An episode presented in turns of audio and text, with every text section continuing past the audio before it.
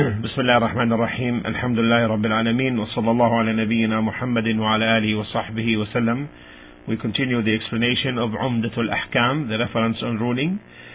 And we have reached the chapter Babul Ghusli min al Janaba chapter.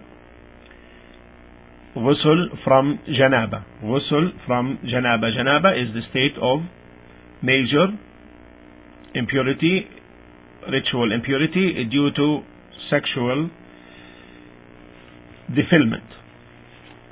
As we'll explain. We know that the tahara from the ritual impurity is a condition from the conditions of salah. Salah is invalid without the purification. And the ritual impurities are of two types minor or lesser, which necessitates wudu, and the second major or greater, which necessitates ghusl. Now, the ghusl, bathing or bath, bath, no, bathing, is of two types obligatory and recommended. Obligatory and recommended. That which is obligatory is divided itself into two types. The obligatory itself is divided into two types. One,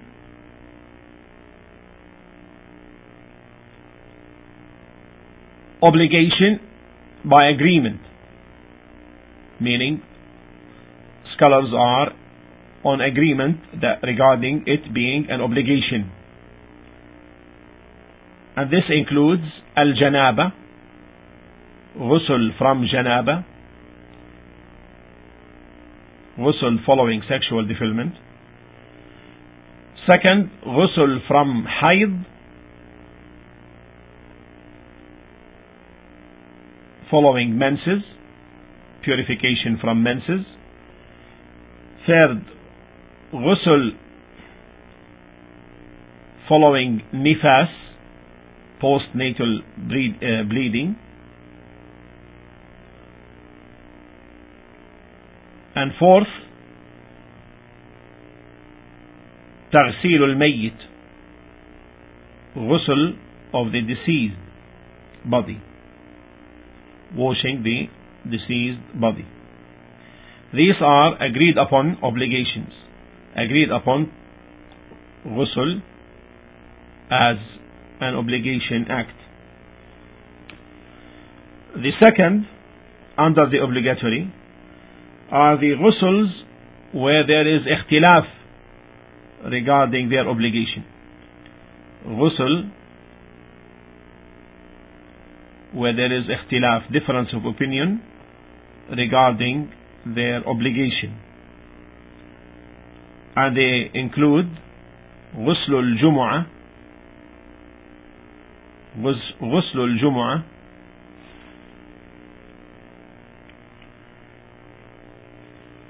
the ghusl of Friday. Second, اغتسال الكافر إذا أسلم the ghusl of the kafir upon accepting Islam. These are two where there is ikhtilaf regarding the obligation concerning them.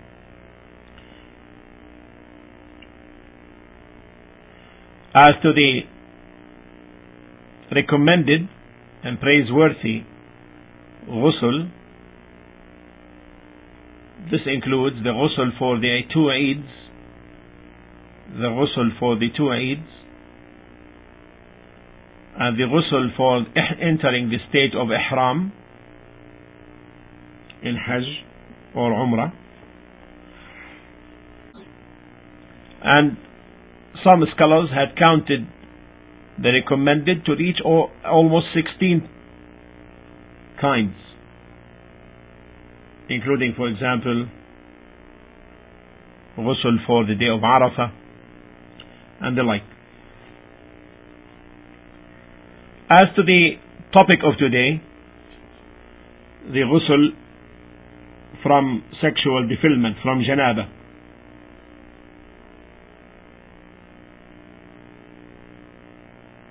Janaba in origin means being far away or away. The term janaba means being away or far away. In this case, it refers to semen ejaculation. It is called janaba because the semen moves away from its place moves away from its place upon ejaculating and that's why it is called janaba a person is called junub. A person is called junub as being in a state of janaba. He is called junub. Because the water meaning the semen moved away from its place. And also because he is being kept away from performing salah. Now who is considered junub. The junub is the one who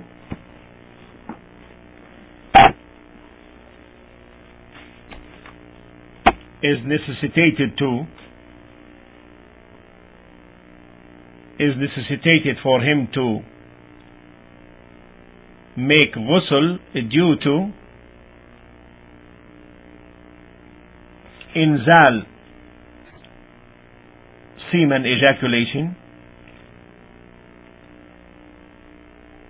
or intercourse or due to intercourse,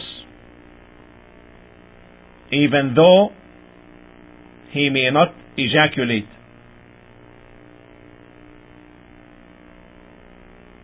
Even though the person may not ejaculate.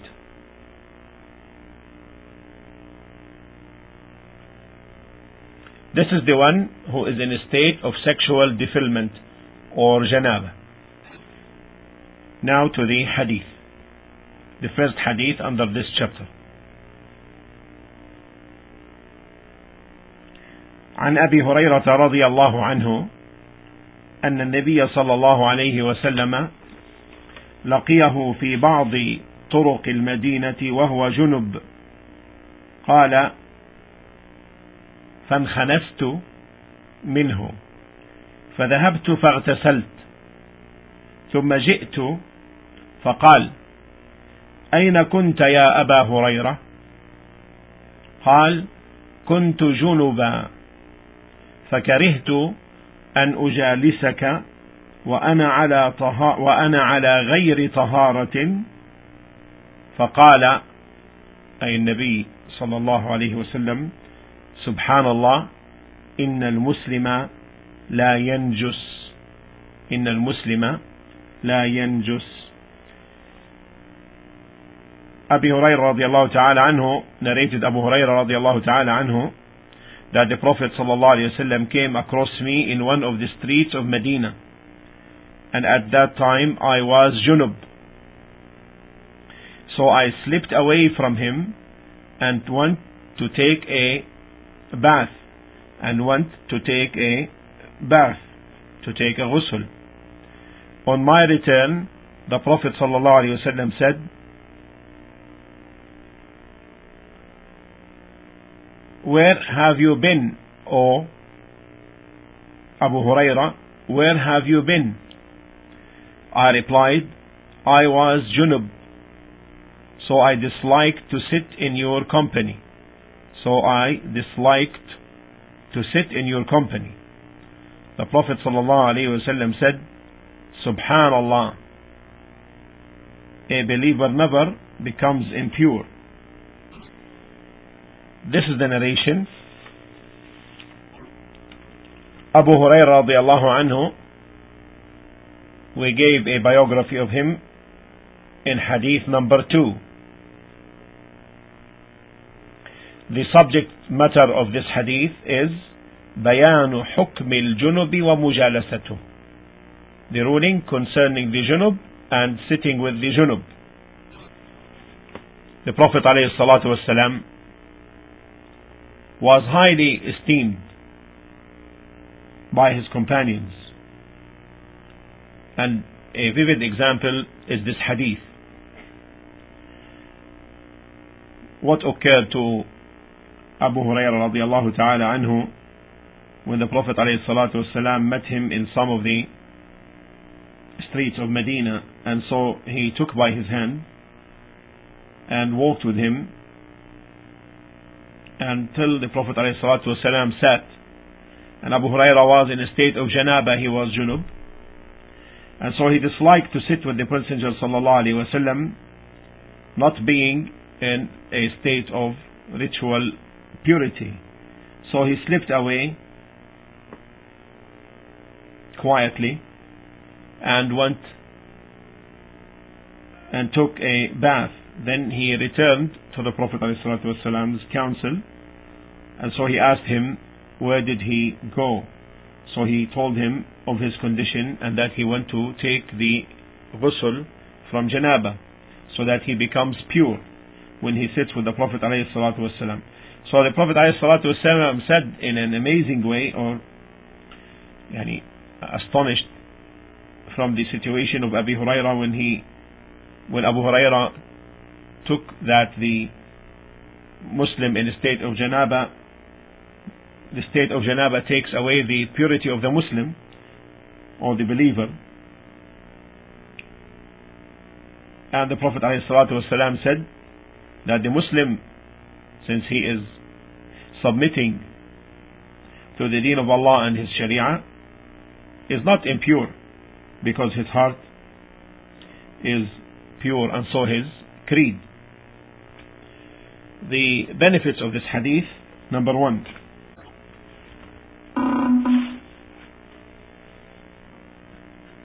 Permissibility of the person to talk about himself in matters where it is kind of shy to to talk about, but since there is a benefit involved, then in this case it is permissible. When there is a benefit to talk about oneself in that which may be any uh,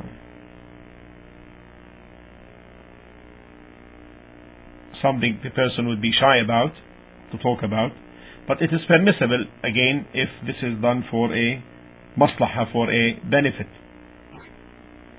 and if there is also a need. As came earlier with us in the discussion of Hadith Ali with Al-Miqdad when Ali radiallahu ta'ala anhu sent Al-Miqdad to ask the Prophet in order to gain fatwa from the Prophet alayhi concerning him and Fatima. The second benefit is the care of the Prophet ﷺ regarding his companions and checking on their affairs out of care. The third benefit is the magnification of the companions with regard to the Prophet ﷺ, their magnification of him the companions magnifying the Prophet ﷺ. And this is evident in the action of Abu Huraira when he did not want to sit with the Prophet ﷺ while being in a state of janaba.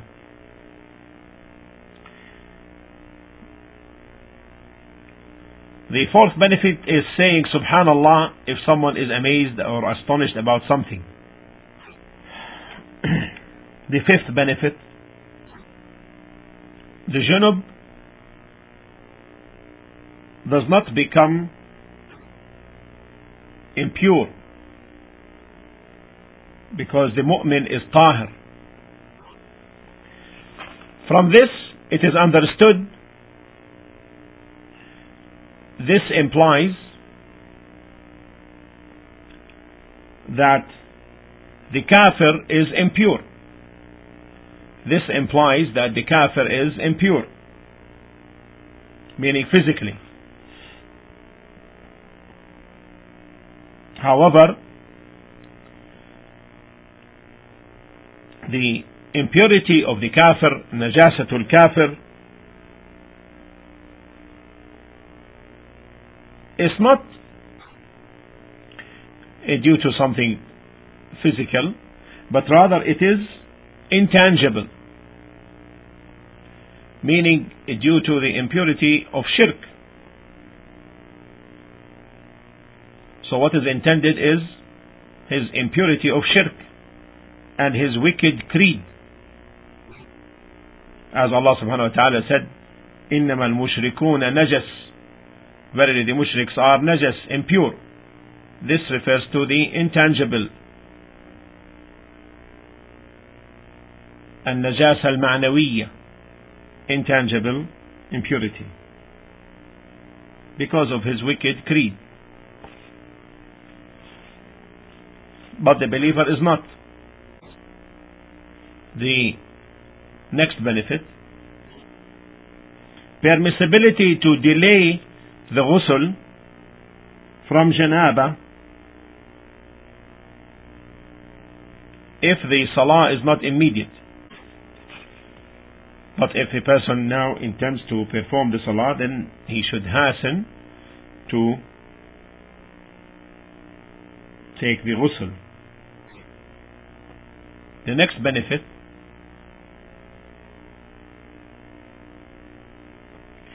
it is praiseworthy that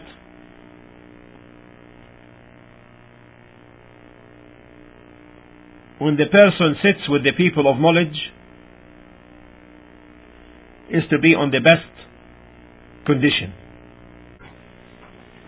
These are some of the benefits deduced from this hadith. We mentioned over and over again that the meaning of subhanallah is declaring Allah the Most High free of all imperfection and defects. So it is a glorification statement. As to benefit number three, wants that to be repeated, is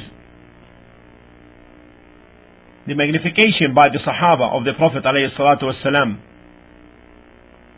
and respect. This is the benefit. والحمد لله رب العالمين وصلى الله على نبينا محمد وعلى آله وصحبه وسلم